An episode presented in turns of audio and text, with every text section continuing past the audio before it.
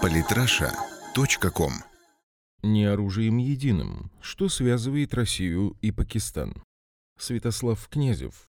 Отношения между Москвой и Исламабадом, которые на протяжении десятилетий сложно было назвать теплыми, сегодня стремительно развиваются. Потепление с Пакистаном дает России шанс не только усилить свое влияние на мировой арене, но и стать миротворцем в самом опасном локальном конфликте современности. Совсем недавно посол Пакистана в России Кази Халилула сделал заявление о перспективах масштабного расширения военно-технического сотрудничества между Москвой и Исламабадом. При этом дипломат особо подчеркнул, что ему не хотелось бы, чтобы сотрудничество сводилось только к закупке вооружений. Давая интервью российским журналистам, Халилула напомнил, что только министр обороны Пакистана с 2014 года посетил Россию трижды. Также за это время у нас побывали председатель Объединенного комитета начальников штабов Вооруженных сил Пакистана генерал Рашид Махмуд и начальники штабов ВВС, сухопутных войск и ВМФ республики. В 2015 году Москва и Исламабад подписали контракт на поставку Пакистану новейших транспортно-боевых вертолетов Ми-35.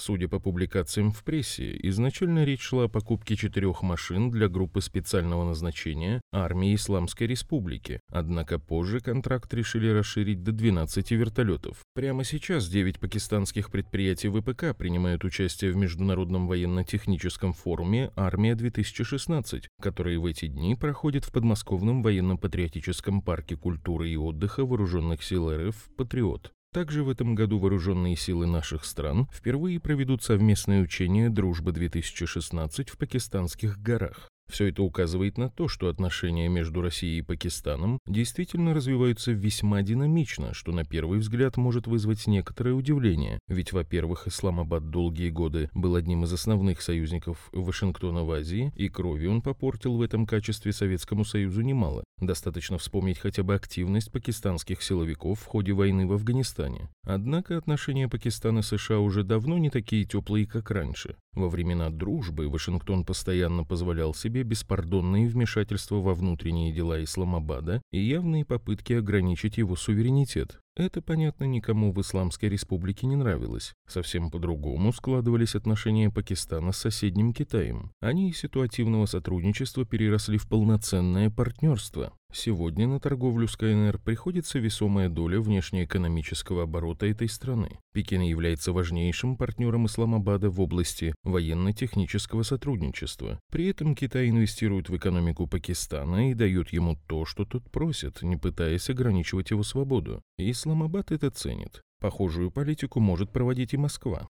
Во-вторых, вот уже более полувека не прекращается конфликт между Пакистаном и Индией, который является одним из основных наших партнеров в Азии. Обе страны не могут с момента обретения независимости поделить между собой Кашмир, что привело уже к трем полномасштабным войнам и постоянным боевым действиям более низкой интенсивности. Так бои с использованием минометов и артиллерии имели место даже в августе текущего года. Аналитики часто называют индо-пакистанскую границу одним из самых вероятных мест начала Третьей мировой войны. Проблему усугубляет то, что обе стороны располагают ядерным арсеналом. Если у кого-то из них вдруг не выдержать нервы, это может иметь для всего мира очень серьезные последствия. Несмотря на это, а может даже вопреки, Москва активно развивает сотрудничество с Исламабадом и находит с ним общие точки пересечения интересов. Важной точкой может стать борьба с терроризмом. Исламабад недавно начал полноценную войну против ИГ, экстремистской организации, запрещенной в РФ, на своей территории. Несколько дней назад власти Пакистана даже заявили об уничтожении группировки ИГ, которая готовила нападение на правительственные, дипломатические и гражданские объекты Исламской Республики.